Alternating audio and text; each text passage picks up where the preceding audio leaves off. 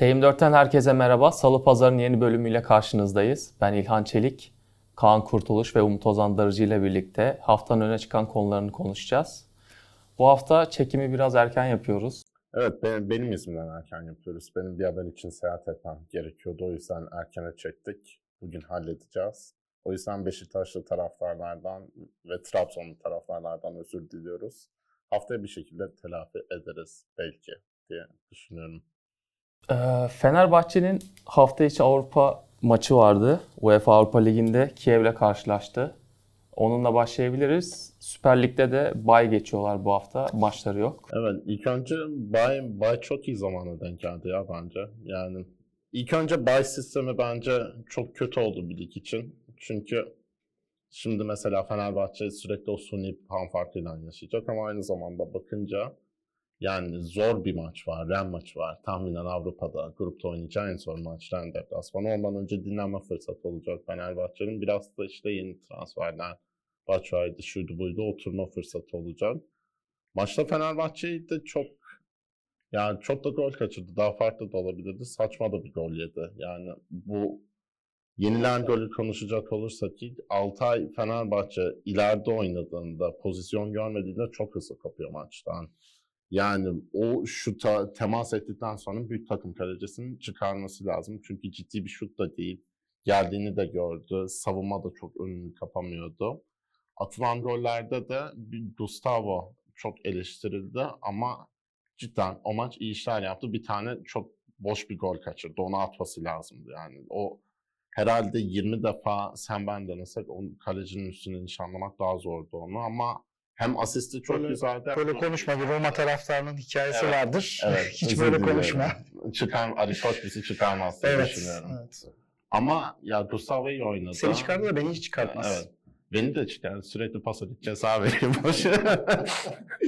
Ama güzel bir keyif aldım ben maçtan. Çok ya çok faaliydi. Hatta senden konuşuyorduk ki 20 dakika Dandun bayağı bir... Yani horoz dövüşü gibiydi. Evet. ya. Futbol maçından çok horoz dövüşüne Ve kart, ısrarla kart çıkmadı. Hakem Sonra- çok izin verdi sadece. Evet. Ya, yatılmasına da çok izin verdi bu arada. Ya Fenerbahçe taraftarının tepkisi haklıydı. Çünkü kaleci özellikle çok zaman geçirdi. Sakatlanmış, sakatlandıysa Lucescu çıkarsın ya. Öyle bir maçta Kaleci beklemek biraz öyle zorunda değil. olmuyor. Yani kaleci sakatlığı diğer oyuncu sakatlıklarından daha farklı. Evet de ka- kale atışını kullanmıyor kimse. Birinin de kullanması lazım artık. Yani e, ligde bunları her hafta izliyoruz biz aslında. Onu E, söyleyeyim. ya. UEFA'da fark bekliyor insan işte da yani olmuyormuş. Fener Batshuayi yani İlk maçta golünü attı. Evet. Ya Fenerbahçe'nin uzun süredir eksiği ya herkes diyor ki "O oradan da atamayacaksın. Ya Fenerbahçe'nin sorunu uzun süredir orada duracak kafada bir forveti yoktu Fenerbahçe'nin. Ya Valencia'nın kaçırdığı pozisyon, kafa vuruşu pozisyonu evet çok net ama yani o kadar boş oynayan bir savunmaya Valencia nasıl girdikten sonra bir de 70'te diri girdi yani. Nasıl bir türlü arada pozisyon bulamadı? Üzücü yani ama Batshuayi'nin gol atması bir de kendisi için de iyi oldu. Çünkü adama denmeyen kalmadı. Ya o Batshuayi meselesinde biraz e, Maxi Lopez transferi aslında Evet. e, çok yoksa Batshuayi kötü bir futbolcu değil. Bence tam tersi Jesus'un tam da oynatacağı Evet. sistemin oyuncusu. Çünkü E, Pres'in evet. E, o açıdan e, Fenerbahçe yani Fenerbahçe taraftarı değil de diğer taraftarlar bunun e, geyiğine daha çok çevirdiler. Bence ben hatta sana da söylemiştim ya ben şeyi tercih ederdim. Ben Jorge Jesus olsam e, Batshuayi e, tercih ederdim. Benim tercihim o olurdu yani. Yani Ronaldo gelmeyecek. Hatta o, orada da aynı şeyi söylemiştim. Ya Ronaldo'yu zaten keşke alsaydınız e, o her mesele ama e, yani orada da aynı şeyi konuşmuştuk seninle. Yani net olarak onu tercih ederim. Batshuayi. Ve taraftarın desteği de bu arada çok önemliydi ve şey, Bu sezon evet, bence şey kenetlenme. taraftarın en etkili olduğu maç diyebilirim. Evet, yani. 90 dakika devam etti ve cidden o baskıyı da kurmayı başardı. Çünkü çok ya dediğim gibi çok yatılan bir maç oldu. Bir yerden sonra en azından biraz oyunu hızlandırdı. Oyuncusunu ateşledi. Bir de o reaksiyonu verebilmesi Fenerbahçe'nin. Çünkü genelde öyle Fenerbahçe son senelerde böyle iyi bastığı maçlarda saçma sapan bir gol yediğinde tamamen kopuyordu maçtan. Bu maçta da koptu. Taraftar biraz geri soktu. Bir de yani konuşulmuyor ama Lucescu da geri soktu. Çünkü çok yarı sahasında kabul etmeye başladı. İyi de baskı kurmuşlardı golden sonra. Fenerbahçe'nin iyi yaptığı işler tamamen ya oyunu kontrole aldığında presi hataya zorlamayı başarıyor. İyi pas yapan bir takım haline gelmeye başladı Fenerbahçe. Bir de gol atmayı bilen bir takım oldu. Yani golü pataküte aramıyor. Direkt ceza sahasından işte kurulu oyundan, kornerden atıyor. Arka direkte taç taçı Ferdi attı. Gustavo geriye boşa çıkardı. Ve son olarak taraftarın da yani o Putin tezahüratına tepki olarak öyle bir koreografi yapması. Özür mahiyetinde diyebilir miyiz? Özür mahiyetinden ötesinde Fenerbahçe taraftarı bence %90'ı %95'i kendi duruşunu sergilemiş oldu. Bir de yani böyle bir dönemde aslında Atatürk'lü bir koreografi yapmak bir yerde de siyasi bir mesaj devamında işte o biz Mustafa Kemal'in askerleriyiz diye tempo tutman siyasi bir mesaj 9 Eylül öncesiydi. En azından yani o Putin tezahüratında bir yerde de özür oldu dediğin gibi. Ya ben şeyi söyleyeyim. Maç e, çok anlamsız bir şekilde gergindi. Yani e, sanki böyle 75 yıllık bir rekabetin sonucu ortaya çıkmış bir maçın bir maçtı. Ya bu ger Lucescu bir taraftan bu gerginliği besledi.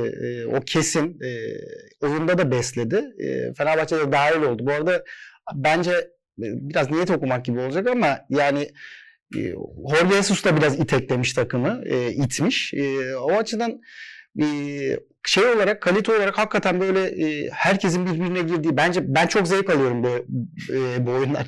Gerçekten çok zevk alıyorum. Yani şey değil yani futbol sadece böyle pıtır pıtır pıtır pıtır pas yapabileceğim bir oyun değil. Evet bunların hepsi var yani.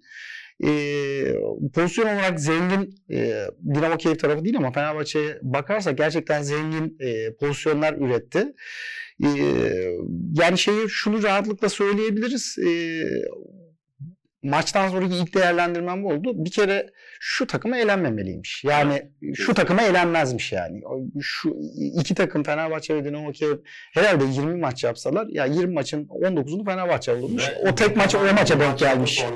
Evet, evet, evet. Ya o biraz işte kırmızı kart ya kırmızı karta rağmen bile Fenerbahçe kötü değildi o maçta ama şu takıma ele yani çok böyle basit işte. Aynı şekilde e, Trabzonspor.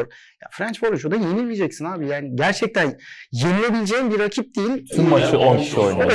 Evet yani bir de öyle bir durum var. Yani yenilemezsin yani. O Abdullah Avcı konusuna gireriz muhakkak Avrupa performansına ama e, yani çok basit takımlara yeniliyor Türk takımları. E, ondan sonra e, işte sezonun başında ve sonunda ülke puanı ülke puanı diye hepimiz ağlıyoruz. Çünkü içeride iş yapan oyun her zaman Avrupa'ya yansımıyor. Bu sene mesela geçen sene Galatasaray'ın şanslısı oydu bence. Galatasaray'ın içerideki oyunu Avrupa'da yürüttü onu. Barcelona gelmese turda geçebilirdi. Bir, bir de şunu söyleyeyim, yani şunu çok rahat söyleyebilirim. Abi içerideki hakemlerle dışarıdaki hakemler bir olmayınca herkes bir afallamaya başlıyor. Çünkü ya Trabzonspor'un e, Kopenhag maçında yaprak gibiydi hepsi. Kiminle yan yana gelseler yere düştüler ve faul beklediler. Yani futbol öyle bir oyun değil yani. Biraz fiziki e, temas olacak. müce- korkunç bir dezavantaj yaratıyor. Yani Tabii canım. Yerde oynuyorsun. bir süre sonra hakemde de böyle bir algı yaratıyorsun zaten. Hakem e, gerçekten faal olsa bile ya ben ben hakem olsam aynısını düşünürüm. Bir süre sonra derim ki yok hayır tamam bu, bu, bunların hepsi kendisini bırakıyor derim. Yani sürekli de bırakılmaz. Ama Türkiye Ligi'nde baktığınız zaman herkes kendini yere attığı için ve her şeye düdük çalındığı için doğal olarak herkes orada o ezberi bilerek oynuyor. Burada da çok normal e, o ezberle oynayınca Avrupa'da tabii öyle olmuyor pek fazla. Ya o cidden öyle bir dezavantaj yaratıyor ki çünkü ben Kiev taraftarı olsam o maçta kendi oyuncuma kazanır. Çünkü Fenerbahçe atağa çıkıyor. Benim işte sol bekim, sağ bekim yerde sürekli. Bir kişi exit savunma yapıyorum. Fenerbahçe 10 kişiyle geliyor. E ona da zarar veriyor. Ya Fenerbahçe bundan bir ceza kesebildi mi Kiev'e? Pek kesemedi. Golleri ikisinde de yani ikisi de oyundan attı. Ama sonra Lucescu'nun yaptığı açıklama da anlamsızdı. Yani Lucescu çok açık o gerginliği beslemek için yapmış Ve deplasmanda da maç tahminen böyle olacak. geçecek. Hatta İkinci- deplasmanda bence daha sevimsiz geçecek onu söyleyeyim. Çünkü Jesus da mesela yani çok Fenerbahçe'nin teknik direktörlerin profillerine baktığımızda son senelerde öyle bir teknik direktörü yoktu Fenerbahçe. Maçtan sonra ciddi Jesus sahaya girdi orta sahaya kaleciye Kaleci. işaret ederek yani yat yere diye. E, şimdi bunu gösterebilmek bir teknik direktör için Fenerbahçe'nin böyle yaşadığı dönemde önemli. Çünkü taraftar cidden Yani tribünde hiç Fenerbahçe'yi bilmeyen biri 10 sene işte hiç kapanmış komadan çıktı Saracoğlu'na getirdin. O gerilimi hisseder. Fenerbahçe taraftarı çok gergin. Başarı aç. Özellikle Kiev o maçı hiç kaybetmeyi istemedi. Yani ben baya orası şey gibiydi golden sonra koltuklara tırmananlar şunlar bunlar. Yani baya, bayağı Galatasaray derbisi havasında geçti. Yani işte saat alarm veriyordu, ses alarmı veriyordu. Öyle bir maçtı. Ama iyi, güzel. Fenerbahçe taraftarıyla kazandı. Ren'i yenebilecek mi? Bu tahminen ikinci haftadaki maç kadar maç olacak. Yani Jesus biraz daha oyuncuları gaza getirmemek yani bir sakin olun demek için. Grup grubun liderliği favorisi için de değil dedi. önemli. Ama grubun favorisi Kiev değil kesinlikle yani bu futboldan değil. içeride. O açıklama bir ters Evet. psikoloji açıklaması Ters gibi. psikoloji. Grubun favorileri yani şu anda görünürü Ren ve Fenerbahçe. Fenerbahçe deplasmanda şapka çıkarır, Ren'i yenerse çok büyük favori olur. Ama beraberlik gelse bile Fenerbahçe'nin sahada Ren'i yenebileceğini düşünüyorum. Ben düzgün bir oyunla. Ya ben iki maçın da çok gollü geçeceğini bekliyorum. Onu söyleyeyim. Ren, Çünkü cidden iyi hücum yapan bir evet, takım. Ren e, ciddi anlamda hücumu düşünen bir takım. Fenerbahçe de aynı şekilde oynuyor. İki maçta bol gollü geçecek. Ben e, deplasmandaki e, Fransa'daki maçta beraberlik bekliyorum. Onu söyleyeyim yani. Yani ve her zaman Fenerbahçe'nin bu tür gruplarda en büyük sıkıntısı Larnaca iki maçta dayanması lazım. Çünkü genelde Fenerbahçe gidiyor. Mesela birinci torba takımı burada yeniyor. ikinci torba takımlarının ikisini de kazanıyor. Sonra gelip içeride dışarıda dördüncü torbaya puan bırakıyor. Bu arada Rende son dakikada kazandı. Evet. Onlar da 90 artı 3'te Muazzam bir goldü bu arada. Muazzam bir Gerçekten muazzam goldü yani. dışıyla. E, şey ilk golleri de bu arada çok güzeldi. Yani çok belki biraz kaleci hatası. 90 artı 3'te o hareketi konuştuk seninle ya. O, o hareketi yapmazsın yani. Evet. Ne bileyim benim aklıma gelmez yani. Benim de ve yani o mesela durursan o anda kare çeksen o topun Oz'da gideceğini de hayal etmezsin. Çok çok güzel vurmuş ve yani futbol öyle gollerle güzel bir yerde de. Fenerbahçe ile ilgili maçı geride bırakacak olursak geçen hafta da konuşmuştuk Avrupa kadrosuna alınmadı Buruma. Şimdi de Süper Lig kadrosunda yok. Yani 4 milyon euro bonservis de alındı. Alınacak da. Ha, alınacak ama o kesin kesin gözüyle bakılıyor alınmasına. Kesin zaten. Fenerbahçe küme düşmezse. Ne diyorsun? Yani Buruma istendi. Taraftar da mutlu olmuştu aslında geldiği zaman. Taraftan mutlu ol. Fenerbahçe'nin Bruma transferi baştan beri garip. Bir hiç duymadık. Fenerbahçe sonra tam ismiyle açıkladı Bruma'ya. Herkes gururlan. Aa Bruma'ymış bu adam falan diyor. Ben de ya. Çünkü sanki böyle hani ev, şey kimse anlamasın Bruma'yı getirdiğimiz gibi bir transferdi ve Bruma zaten yani uzun süredir pek bir futbol oynamıyordu. Ozan abi de geçen hafta dedi yanılmıyorsam. Bruma yani gitmiştir Leipzig'te bir Bruma dalgası esmiştir. Serbest O- düşüşte yani. Evet. o Serbest işte değil bayağı dikey düşüşte öyle. iki sezonun bir sezonu kötü geçmişti. Delali gibidir mesela. Eski haline getireyim dersin de ya Galatasaray'da bile Bruma evet. Yani Galatasaray'da bile bir Delali değildi Bruma. Bruma iyi bir kanat oyuncusuydu. Ama yani öyle inanılmaz kaliteli falan bir adam değildi. Dolayısıyla neden yapıldığı anlamadım bir transfer. Bir de çok yoğun bir bölge. Fenerbahçe'nin oradaki ası, sol kanattaki ası Jesus'un kafasında şu anda eee, şey Diego Rossi gibi duruyor. Ama orada oynatabileceği işte Lincoln var. Ya Bruma o listede bile değil. O kadroya da alınmadı. Bir de Fenerbahçe'nin çok yabancısı vardı. Ya Arda Güler'in dakikalarını da çalan bir transfer olarak. Ben ilk geldiği zaman mesela Emre Mor için de geçerli bence. Yani Arda Güler varken neden gerek duyulduğunu çok anlamadım. Çünkü Arda Güler'in aslında gelişimi için 10 numarada. 10 numaraysa Arda'nın 10 numara oynaması lazım. Yani sağ kanat rotasyonu Fenerbahçe'nin Emre Mor ve İrfan Can olacak gibi düşünüyorum. Ama kanat forvette de iş yapabiliyor Arda Güler. Hatta orada oynadı da oyun. Orada pek yani yer bulabileceğini zannetmiyorum. Çünkü Fenerbahçe'nin orası ya Fenerbahçe'nin egolu oyuncuları orada oynuyor. Ve Fenerbahçe'nin orada çok ciddi bir rotasyonu var artık. Yani çünkü 3 tane orta forvet oynatamayacağına göre King, Batshuayi, Valencia işte Pedro bunları bir yere yerleştirmen lazım. Tahminen Fenerbahçe birazcık orada dönemeçli bir şey deneyerek işte belki Pedro ortada olacak. Onun solunda başka Hiç kanat forvetsiz sağda. formasyonlar da Evet. deniyor. Son iki maçta zaten Evet. 3-4-3 Çünkü oynadı. Rossi mesela o maçta Rossi yine çok eleştirildi ama Rossi'nin ben pozisyonunu tek bir yere koyamam o maçta. Sağda da oynadı, solda da oynadı. Öyle bir oyun istiyor. Arda dakika bulamaz hale geldi. O Fenerbahçe için tabii ki bir sıkıntı. İlerleyen zamanda daha çok dakika bulacağını düşünüyorum. Çünkü Arda gerçekten ya hala anlamayan varsa çok ciddi bir yetenekten söz ediyoruz. Hatta Galatasaray'da da konuşuruz ama bunun tatlı bir rekabeti bile olabilir. Yani Yusuf'la- Yusuf'la Arda. Dünden başladı. Evet. Herkes Kıyaslamaya. silikeli şey yapmaya. Evet. Ve çok çok izlemesi de ikisi çok keyifli oyuncular. Ama ya Biz ikisini de ne kadar izleriz emin değilim. Bizde genelde e, böyle rekabetlerde e, ölümüne ya birini ya birini seçmek Evet. vardır. İşte atıyorum işte Ronaldo mu Messi mi işte Federer mi e, Nadal mı? Ya abi ikisini de birlikte izle işte. İkisi birlikte aynı anda izleme keyfini bulmuşsun. izle. Şimdi Bruma konusunda şunu söylemek lazım. Ya birinin Ali Koç'a ya ne para harcadın ya filan demesi lazım. E, şimdi bu lafı birine söyleyip daha sonra e, şimdi Buruma benim bildiğim 4 milyon euroyu verecek Fenerbahçe. E, yıllık 1,5 milyon euro veriyor. Diyelim ki sezon ya bu adam 1,5'tan e, 4,5'ta öyle para alacak. Ya kolay feshederken böyle Buruma'nın tamam ben bir yıllığı alayım gideyim diyeceğini Ya. düşünmüyorum. Çünkü zaten kariyerin çok parlak değil. Bir daha parayı bulamayacak. Yani e, bir kere şu transferlere, yani Ali Koç'un şu transferlerden vazgeçmesi lazım. Rodriguez'de de aynı şeyi yaptı, burada da aynı şeyi yaptı. Yani insanların bundan mutlu olması da çok anlamsız.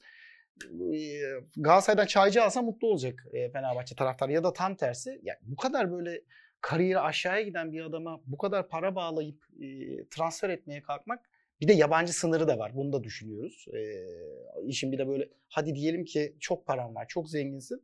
Yabancı sınırı yok. Sınırsız yabancı. Ya bulunsun kadronda atayım arkaya kalsın bir yerlerde. Belki sezon içinde kullanırım dersin ama öyle de bir durum yok. Ee, dediğim gibi yani ben Erdem Timur olsam e, direkt söylerim yani ne para harcadın Ali'cim falan derim yani. Bir de bunlar bence Fenerbahçe'nin planlamada da her istediğini yere getiremediğini. Ya bir kere net plansızlık. Evet. Ya çünkü Bruma'yı aldıysan sol kanat rotasyonun çok kalabalık. Tahminen Rossi'yi göndermeyi planlıyordun. Rossi'yi gönderemedin. E, Luan Perez alındı. Yani şimdi üçlüde Perez'den Salah'ı beraber iyi oynuyor. Ama belli ki aslında ya o Salah'ı Salah'ın yerine düşünüyordu Luan Perez. Salah'ı gönderilmedi. Ki Fenerbahçe için bir pozitif. Ben Salah'ın daha da değer kazanabileceğini düşünüyorum. Çünkü o geçen seneki formsuzluğa kıyasla bu sene yine tekrar o ilk geldiğindeki liderlik kafasına moduna girmiş gibi biraz daha. Üstüne bir de şimdi Avrupa'da Fenerbahçe'nin tur çıkabileceği, tur geçebileceği ve ikinci çıkarsa tahminen marka bir takımla oynayacağı bir senaryo da var. Dolayısıyla Salah'ın kalması iyi oldu ama o zaman o Luan Perez parası başka bir yere harcanabilir Bilmiyoruz. miydi mesela? Çünkü ya sol bek oynayabilir diyorlar. Sol bekte Alioski varken hiç forma bulması mümkün değil. Dörtlü bir savunma oynaması. durumunda Fenerbahçe'nin. orada. Evet, Lincoln de sol bek oynadı. Yani keşke oynamasa çünkü çok kötü oynuyor sol beki. Ya yok oranın adamı net değil, Ali de. evet. e, ondan başka kimse oynayamaz. yani. Mesela Alioski kim Ali Koç transferi mi Jorge Jesus mu bilmiyorum ama tam üçlüde o sol kanat beki oynayacak oyuncu yani. Pedro lakin Fenerbahçe'nin aradığı oyuncu. Böyle transferler bir bakıyorsun ya diyorsun ki işini çok iyi yapmış sonra Bruma işte geçen sene vardı Colker. Hani bu transferler şey gibi iki ayrı uç gibi. Yani bir ortasını bulamıyor Fenerbahçe. Ya çok iyi transfer ya çok kötü. Emre Mor mesela. Herkes çok kötü bekliyordu. Emre Mor Fenerbahçe'nin flash oyuncularından biriydi. ilk oynadığı haftalarda. Hatta evet. Kiev'de ilk girdiği maçta ikinci burada ikinci ayağıydı. 60'da girdi yuhalayarak 66'da çıkarttı Fenerbahçe taraftarı. Yani Emre oynarsa yabancı sınırından oynar. Bence Evet. Emre Mor e, bu takımda çok fazla oynayabilecek e, bir adam değil yani. Serdar Aziz döndüğünde ona göre bir plan Fenerbahçe'nin Galatasaray'a kıyasla en büyük avantajı Türk kalecisi var. Evet. Bir de Serdar Aziz tahminen 11 olacak. Onun dışında dönecektir Türk oyuncu diye düşünüyorum. Ferdi de tahminen sağda kalacağı için Fenerbahçe çok sıkıntı yaşamayacaktır ama Emre Mor tahminen İrfan Can yerine tercih edilmez diye düşünüyorum. Çünkü İrfan Can formsuz olsa da Jesus'un sistemine uyuyor. İsterseniz Galatasaray'a geçelim buradan. Kasımpaşa karşısında 3-2 kazandı Galatasaray. Abi nasıl görüyorsun Galatasaray'ın oyununda değişme, gelişim var mı? Okan Yani Galatasaray e, şunu net söylemek lazım. Galatasaray her hafta biraz daha e, iyi oynuyor. E, bir kere baştan şeyi söyleyeyim de Kasımpaşa çok kötü bir takım yani. Gerçekten çok kötü Ben bir de takım. düşünüyorum. E, ama Kasımpaşa'nın kötü takım olmasının e, dışında Galatasaray'da oyunda gelişme var. Yani bir kere şu e, Galatasaray'ı işte ismini de koyalım işte terimli son dönemde oynadığımız e, terimli oyuna baktığın zaman geriye düştüğü zaman ben hiçbir Galatasaray taraftarının ya biz bu maçı çeviririz dediğini zannetmiyorum. Ee, o Okan'lı oyunda ve Okan'lı e, Galatasaray'daki bendeki ilk his bir kere şu oldu. Galatasaray bu maçı çevirebilir diyorsun. Yani ben en azından bunu söyledim. Geçen hafta da aynı şekilde geriye düşürdüm. Bu hafta da geriye düştüm. Ee, işte o yüzden Kasımpaşa çok e, belirgin bir örnek değil ama yine de o hissi veriyor. Ya bir kere o e, sürekli saçma sapan pas yapan takımdan daha dikine oynayan bir takım ortaya çıkmış. Ee, sadece bu bile Galatasaray açısından çok önemli bir gelişme. Çünkü Galatasaray taraftarı 3 3-4 yıldır yani futbol maçı değil bir e, ızdırap filmi izliyor gibiydi. İnanılmaz kötü e, herkes de gelip şey söylüyor. Ya UEFA'da da şöyle yaptı. UEFA'daki oyunla UEFA'da oyun oynayabilirsin ama ligde yani ligde Kasımpaşa'ya o oyunu oynamazsın yani. E, o açıdan Galatasaray'ın eksikleri var mı? Var. Evet. E, Galatasaray'ın orta sahasında e, bir tempo sorunu var. E, Galatasaray'ın kanatları hala yani dün Kerem iki gol atmasına rağmen çok iyi çalışmıyor. E, belli ki oradan e, Forvet'e, Santifor'a çok fazla top gelmeyecek. Yani bu, bu, bu devam edecek gibi gözüküyor. Çünkü hem Yunus hem e, Kerem sürekli içeri girmeye çalışıyor. Bir de böyle dünkü maçta o kadar saçma sapan şutlar çekildi ki yani Van Aanholt, Sasha Boye, Kerem, Yunus yani herkes ayağına topu alan şut çekti. Ya hedefli hedefi olan bir takım bu kadar böyle ayağındaki topu çok çok rahat bırakmaz yani. Galatasaray'ın bir de beklerinin orta kalitesi şu ana kadar çok kötü. Ya Boya yine biraz daha iyi gözüküyor ama yani ya bir kere Galatasaray'ın e, sahadaki en büyük sorunu şu anda bana sorsanız e, Van Aanholt.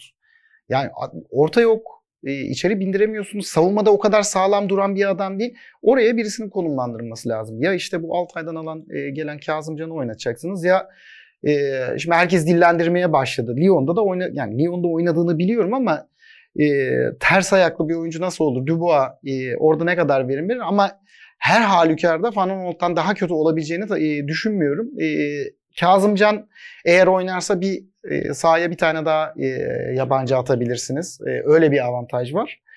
E, Galatasaray gelişiyor. E, bu ara e, aynı şekilde yani Fenerbahçe'ye ne kadar iyi gelecekse Galatasaray'a da o kadar iyi gelecek. Bu e, yeni alınan e, transferlerin tamamının e, takıma alışması, fizik kondisyon olarak da, e, hazırlanması açısından e, iyi olacaktır. İşte Icar- Icardi dün yoktu. E, Okan maç sonunda şey dedi Okan Buruk. E, hani sabah antrenmanlarında testlerini yaptık olmadı dedi. E, adam uzun zamandan beri top oynamıyor. Ta- evet tatilde. E, ailecek tatildeler.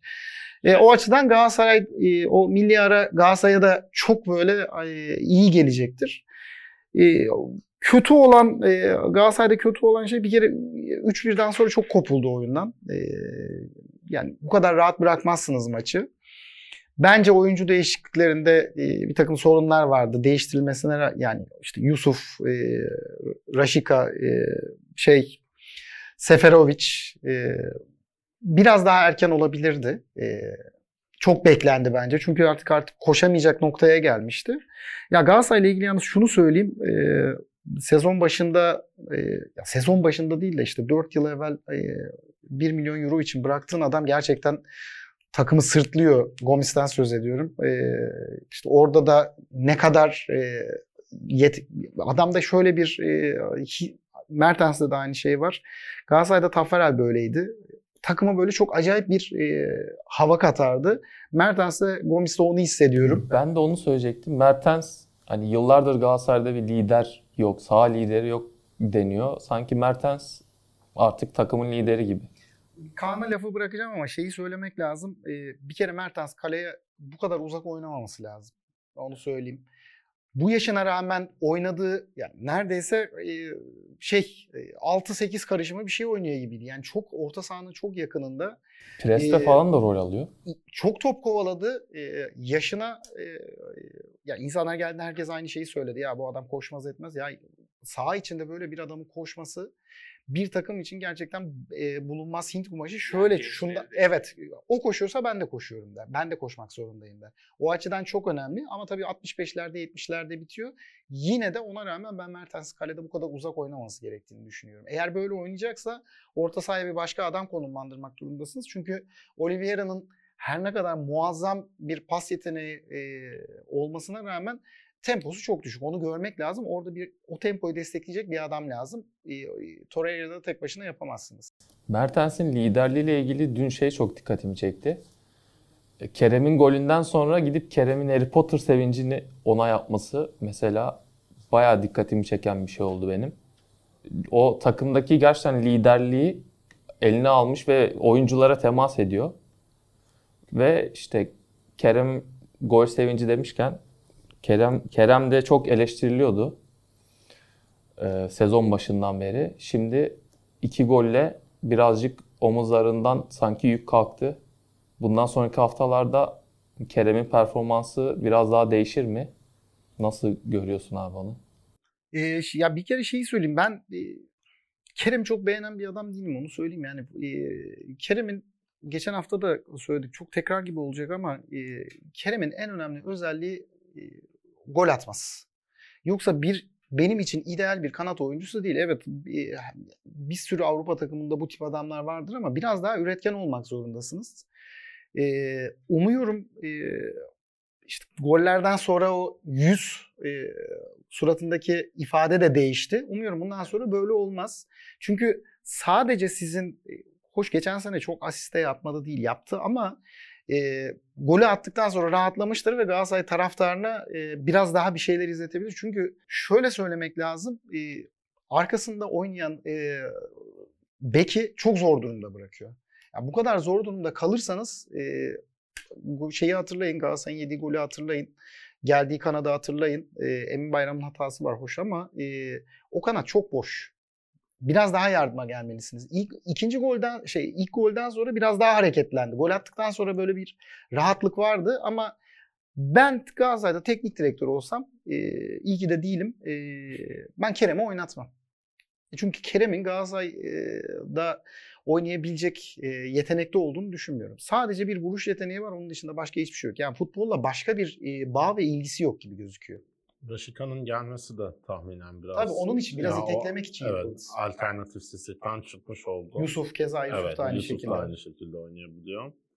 Ama hala o işlem mesela ya Kerem'in tahminen dün iyice oynaması Yusuf, şey, Yunus'a daha çok baskı bindirecektir. Çünkü Yunus bence yine çok iyi bir futbolda oynamadı. Yani seyir zevki gerçekten yüksek. Birazcık Emre Mor'u kıyaslaması yapılabilir. Sen ikisinin de seyir zevki çok yüksek oyuncular ama bir yerden sonra bal yapmayanları pozisyonuna da sokabilir.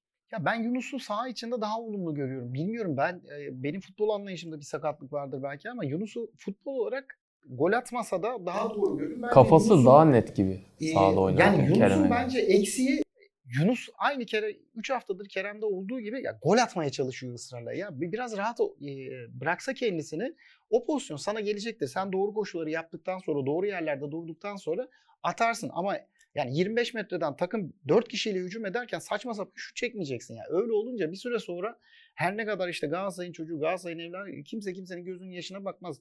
3 hafta 3 hafta daha yaparsın bunu. Bir maçta e, çektiğin şut e, döner rakibe gol olur. E, döner rakip gol atar. Yuhalamaya başlar. Olur çünkü futbolun şeyleri bunlar. Ama yani. bunların değişme olasılığını da yüksek görüyorum. Çünkü gerçekten genç sayılabilecek oyuncular ve çok önemli isimlerle çalışacaklar ve bir şeyler kapacaklar tahminen. Icardi'ydi işte, Mertens'ti. Özellikle Mertens belli ki o evet Mata'ydı. Golü üstlenmiş. Mata Mata çok sorun çıkaracak bir oyuncu gibi Bence geliyor. çok gereksiz. Çünkü Yani şuraya notlarda notlarda ilk yazdığım şeydi. Ben neden e, Mata transferinin yapıldığını hala merak ediyorum. Şimdi e, Mertens'in yerine oynatacaksanız bir kere Mertens zaten çok geride oynuyor. Mata orada oynayamaz. Kanatta oynayacaksanız e, yerli rotasyonu nasıl yapacaksınız o e, şüpheli. Çünkü o hakikaten Galatasaray'ı çok zor durumda bırakıyor.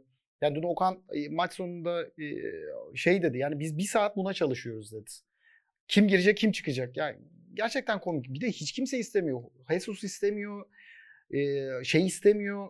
İsmail. İstemiyor. Gaz yani Okan Buruk istemiyor. Abdullah Avcı'nın da ben pek istediğini düşünmüyorum. Hiç kimsenin istemediği bir sistem zorla dayatılıyor. Ha bu sene böyle gidecek mi gitmeyecek mi çok merak ediyorum ama yani buradan bir kere gerçekten sıyrılmak lazım. Dünyanın en saçma sapan kuralı yani e, ha bir de mesela niye 3, niye 4 değil, niye 5 değil? Yani o 3 e, neye göre belirlendi?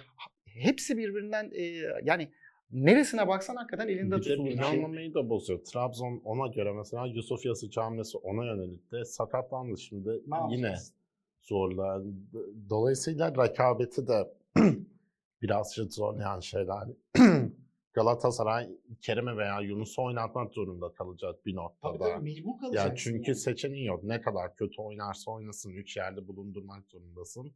Bir yerden sonra hak edeni kesmek durumunda kalacaksın. Muslera çok iyi çok iyi başladı bence Evet. sezona yaşına rağmen. Genelde çok iyi başlamaz evet, sezonları. genelde yavaş başlayıp açılır.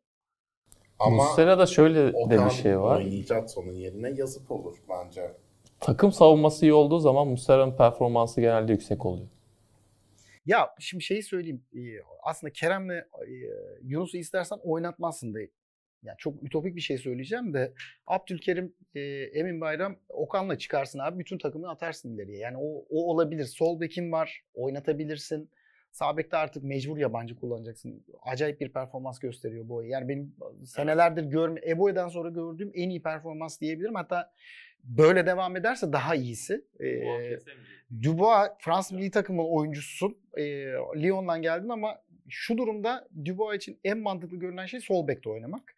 O açıdan e, yani sağ bekte mutlaka yabancın olacak. Torreira'yı asla kesemezsin.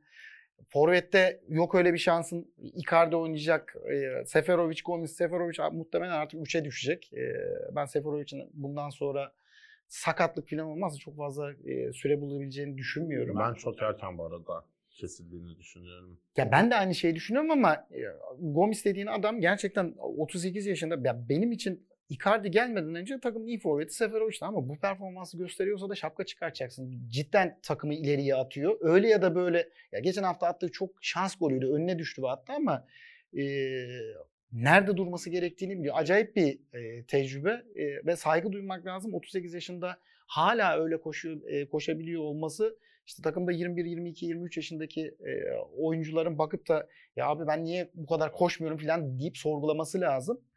E, o açıdan aslında Galatasaray'da opsiyon var ama tabii nasıl yapacağına bağlı. Ben de şu anda görünen e, şey Muslera'yı evet kesersin ama öyle bir maç olur ki Muslera'yı kestin çok işte cebinde 3 puan diye düşündüğün maç iki tane çok komik gol yersin. Gerçekten e, adama sorarlar niye Muslera'yı çıkarttın diye. Orada Okan'ı çok zorlu bir süreç bekliyor yani.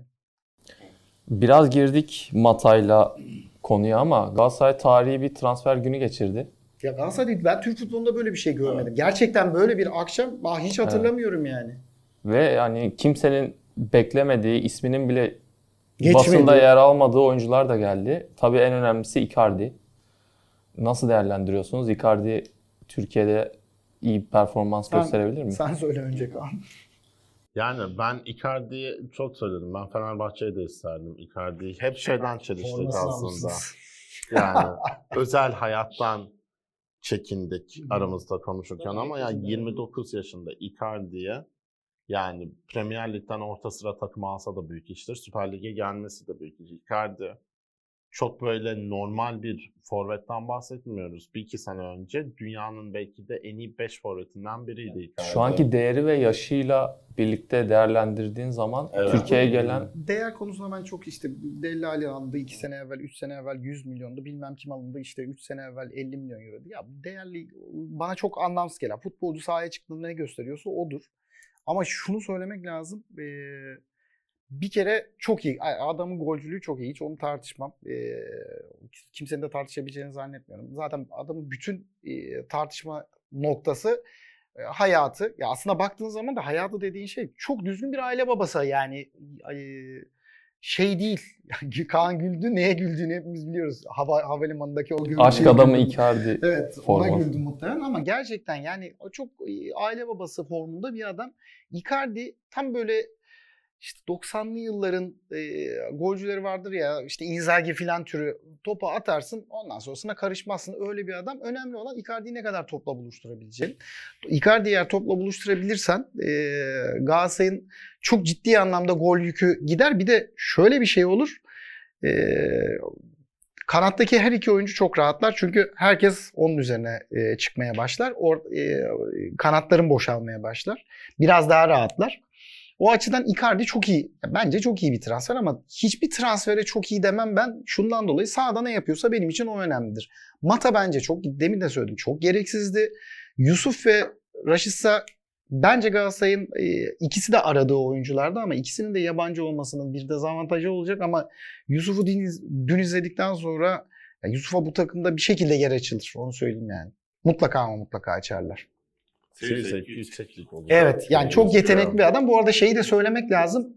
E, Ya bu adamı kim kaçırdıysa e, futbolla ili, yani milli takımı almayıp kaçırdıysa kim olduğunu da biliyoruz. Şenol Güneş ya futbolla ilişkisini kessin lütfen. Gerçekten kessin. Çok ayıp. Yani elinde bu kadar adam e, varken e, saçma sapan e, filozofluk yapmanın bir anlamı yok. Çık abicim bu adamları izle. Dün Serhat Akın'ın yayını vardı. Yani onlar onlarda dinledim. E, yani sanırım şey için e, Yusuf için değil ama başkası için yani adama şimdi milli takım forması götürmüşler. Sırtında Arda yazıyormuş. Yani ben şimdi anne babası olsam Arda formasını al Arda'ya ver. Ben biz Avusturya milli takımını seçeceğiz ya da Alman milli takımını seçeceğiz derim. Yani orada bir e, sorun var. E, Türkiye'de onun çözülmesi lazım ama bu çocuğun e, Avusturya vatandaşı olarak oynaması çok ayıp. E, şey için söylemiyorum. Ya bu adam işte Türk oynamalı filan. Bence yabancı sınırı olmamalı ama bu çocuğun milli takımda olmaması çok büyük kayıp yani. Hele ki Avusturya'ya kaptırılması. Yani en azından Hamit Altın top döneminde birazcık daha mantıklı hareket edildi. En azından Ferdi mesela. Büyük Yani, ihtimalle Hamit döneminde denk gelseydi böyle bir Evet. olay Türkiye'de oynardı diye düşünüyorum. Ama yani ne olursa olsun ben Türk milli takımı nasıl Avusturya'ya futbolcu kaptırıyor hala. Ya Avusturya U17'sinde 5 tane, U19'da 5 tane Türk var abi. Hiçbirini mi görmüyorsunuz ya? Yani ne yapıyor mesela Federasyonun sonra izleme de komitesi? pişman olunuyor. Diyorlar ki ya hiç yani burada adı konuşulmamış bile. Aa Barcelona'ya gitmiş. Türk. Keşke bizim Oraya gidince haberimiz oluyor zaten. Yani bunları birinin sanki izlemesi lazım. Birinin mesleği budur diye düşünüyorum herhalde federasyonda. Bu hafta gündemdeki önemli bir konu da geçen hafta konuştuğumuz Ankara gücü Beşiktaş maçında yaşanan olaylar. Onun işte yansımaları devam etti. De Souza e, ekstra bir ceza almadı ama kırmızı kart cezası onandı. Bununla ilgili de bir basın toplantısı düzenledi. Yani gözyaşları da döktü basın toplantısında. İşte Türkiye'den ayrılacağını falan açıkladı. Nasıl değerlendiriyorsun abi bunu? Ya Türkiye'den ayrılacağını falan açıklamalı. Büyük hikaye onu söyleyeyim bir kere. Ee, işte Türkiye'nin artık kendimi güvende hissetmiyorum filan. Ya komik oluyor. Şundan dolayı komik oluyor. Abi sen Brezilyalısın. Yılda 50 bin kişinin e, öldüğü, ya yılda 50 bin cinayetin olduğu bir ülkeden bahsediyoruz. Favelalara falan hiç girmiyorum. Yani sen kendi ülkende kendini çok güvende hissedip burada hissetmiyorsan adamı gülerler yani. Çok büyük tiyatroydu o gözyaşları falan. Hem e, geçen hafta da aynı şeyi söyledim. Ben de olsam benzer davranışta bulunurum. Ama bu ceza kesilmemesini gerektirmiyor. Kusura bakmasın abi. Yani e, o oradaki stada kesilecek bir ceza. Yani oradaki güvenliğe, kulübe e, ama şimdi şeyi gördük. E, Ankara gücüne bir maç verildi değil mi? Sağ kapatma. Josef'e bir maç verildi. Abi hiç kimse boşuna ağlamasın. Ya bundan sonra isteyen sahaya dalsın. Bir maç sağa kapatılır. Bundan sonra isteyen futbolcu istediğini tekmelesin bir maç ceza alır. Bitti abi, bu kadar yani. Ya buna hiçbir ceza vermiyorsunuz. Ondan sonra e, Türk futbolu neden gelişmiyor? Türk futbolunda bu sorunları neden çözemiyoruz? Çözemezsin çünkü böyle bir maç ceza vererek falan olacak işler değil bunlar. Yani bir maç sağa kapatma mı? Yani bir adamı sahaya haldır haldır koşup depar atıp e, ondan sonra birine tekme atması bir maç mıdır ya? Bir maç sağa kapatma mıdır? Yani o açıdan Beşiktaş haklı aslında. Ya evet abi ceza verilmesini istiyorum diyor. Adamlar haklı ama bir taraftan da abi futbolcu kimseye tekme atamaz. Bak diyorum ben olsam ben de atardım ama atamazsın. Onun da bir cezai müeyyidesi olması lazım. Çok kısa Trabzon'a da girelim mi? Ya Abdullah Avcı'yı konuşmak lazım. Ee, Yani Trabzon muazzam Trabzonspor- teknik direktör falan diyorsun ama yani Ya Abdullah Avcı'yı konuşmak lazım. Çünkü ya o Ferencvaros maçı o kadar saçma sapan kaybedilen şeyler ki ya Abdullah Avcı'nın Başakşehir döneminde de Beşiktaş döneminde de Trabzon döneminde de Trabzon geçen sene çok iyi bir sezon geçirdi evet ama yani lig tahminen mesela 5 hafta daha uzasaydı dip dibe bitecekti. Düştü yine. Ya yüksek kalibrede bir hoca olduğunu düşünmüyorum. ya yani hiç değil. Bir kere Yani- e, yani Avrupa maçına rotasyonla falan çıkan hoca olmaz ya. Bu, bu Trabzon için söylemiyorum. Daha önce yaptıkları bir kere Abdullah Avcı'nın ben kafa yapısı olarak ya biz ben nasıl olsa Avrupa'da başarılı olmam çok da önemli değil falan diye düşündüğünü düşünüyorum. Ee, Öyle düşündüğünü hissediyorum. Çünkü Beşiktaş'ta da aynı şeyi yaptın, Başakşehir'de de aynı şeyi yaptın, Trabzon'da da aynı şeyi yaptın. Yani neyse çok fazla söylemek istemiyorum da işte Abdullah Avcı'nın sırtını nereye dayayıp nerelere geldiğini e, görüyoruz. Abdullah Avcı'nın ben çok iyi hoca olduğunu düşünmüyorum. Eline milyon tane futbolcu veriliyor. Çok da şanslı o konuda. Yani Başakşehir'e gidiyor. Başakşehir'de emrine bir sürü futbolcu veriliyor. Beşiktaş'ta o kadar olmadı ama Trabzon'da mesela sürekli bir transfer e, yoğunluğu var. İnanılmaz sayıda oyuncu alıyor. Kimi istese alıyor filan. O açıdan ben Abdullah Avcı'nın e, çok şanslı. Şansının yanında başka şeyler olduğunu da düşünüyorum ama Abdullah Avcı bir zahmet artık Avrupa maçlarında böyle filozof filozof konuşmayı bıraksın. Böyle maçtan sonra işte önemli olan nasıl başladın değil, nerede bitirdiğindir filan. Abi sen hiçbir yeri bitiremedin ki yani. Yani kişilik takımı yensen 3 puanla başlayacaktım mesela. Yani bir de yani, ya gerçekten Trabzon taraftarına da çünkü Abdullah Avcı Sergen'in geçen senenin başında Beşiktaş'ta yaşadığını yaşıyor gibi geliyor bana bir tek. Ve Trabzon'un önünde gerçekten özel bir kadro var. Evet, yani çok bu kadro. çok çok, güzel bir kadro. Ya Beşiktaş'ın elindeki kadrodan daha iyi. Fenerbahçe bak gerçekten Fenerbahçe'nin elindeki kadrodan da iyi. Hatta şöyle söyleyeyim daha çok belli ama Galatasaray'ın çok zengin bir kadro var. Ya Yusuf, e, Maxi, işte Hamşik bunlar ciddi anlamda kaliteli. Bartra oyun kurma yetenekli. Savunma olarak başarılı değil belki o kadar. Ama oyun kurma yeteneği Salah'dan Bir yüksek. şey söyleyeyim ben. Şu siyasi iklim olmasa Abdullah Avcı bu kadar büyük takımda çalışamazdı. Onu söyleyeyim. Yani hiç e, kıvırmayayım yani. Gerek yok. E, şu siyasi iklim sayesinde Abdullah Avcı bu kadar işte Beşiktaş'ta filan e, hocalık yaptı. İşte ne kadar yaptığını da gördük de yani geçen seneki şampiyonlukta isteyen istediğini söylesin yani. Garip bir şampiyonluk benim adıma yani. Bir de herkesin çok kötü olduğu bir sezonda iyi bir çıkma yakaladılar. Yani Bakalım böyle oturalım hakem hatalarına bakalım. Daha iki hafta evvel oyuncunun dirsek atıyor. Hiç kimse bakmıyor etmiyor filan. Bir de hakemden ağlıyorlar sızlıyorlar. Hiç ağlamasınlar. Ben bu arada şeyi söylemek lazım. Çekindiğim için değil ama yani Trabzonsporlu taraftarlara yazık. Gerçekten yazık. Çünkü bu kadronun hakkı Abdullah Avcı değil yani. Ya Fenerbahçe'nin çöküşünü başlatan geçen sene maça kadar gidersin işte Kim Min şey atıldı.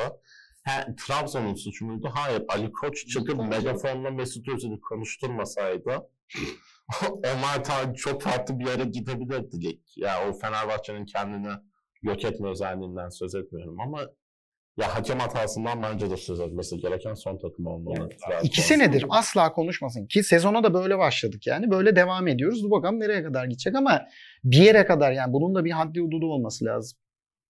Evet ya bakalım bilmiyorum. Hiç öngöremiyorsun. Öngörülemez bir lig ama yani oyunculardan değil genel olarak. Ya hayır aslında şöyle e, şöyle kapatalım.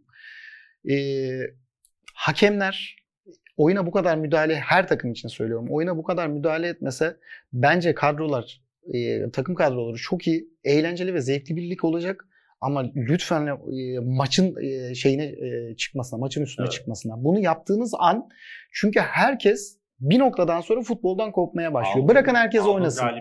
Aynı şekilde federasyon için de söyleyebilirim. Bir karar alıyorsun, o kararı e, o karar daha sonra değişiyor filan. Bu kararları e, federasyon ve e, hakemler eğer rahat bırakırsa iyi ve zevkli bir lig izleyeceğiz ama bırakırlarsa. Bence de. ekleyeceğiniz bir şey yoksa Yok yok. Salı pazarında haftanın öne çıkan konularını konuştuk. Bir sonraki bölümde görüşmek üzere. Hoşçakalın.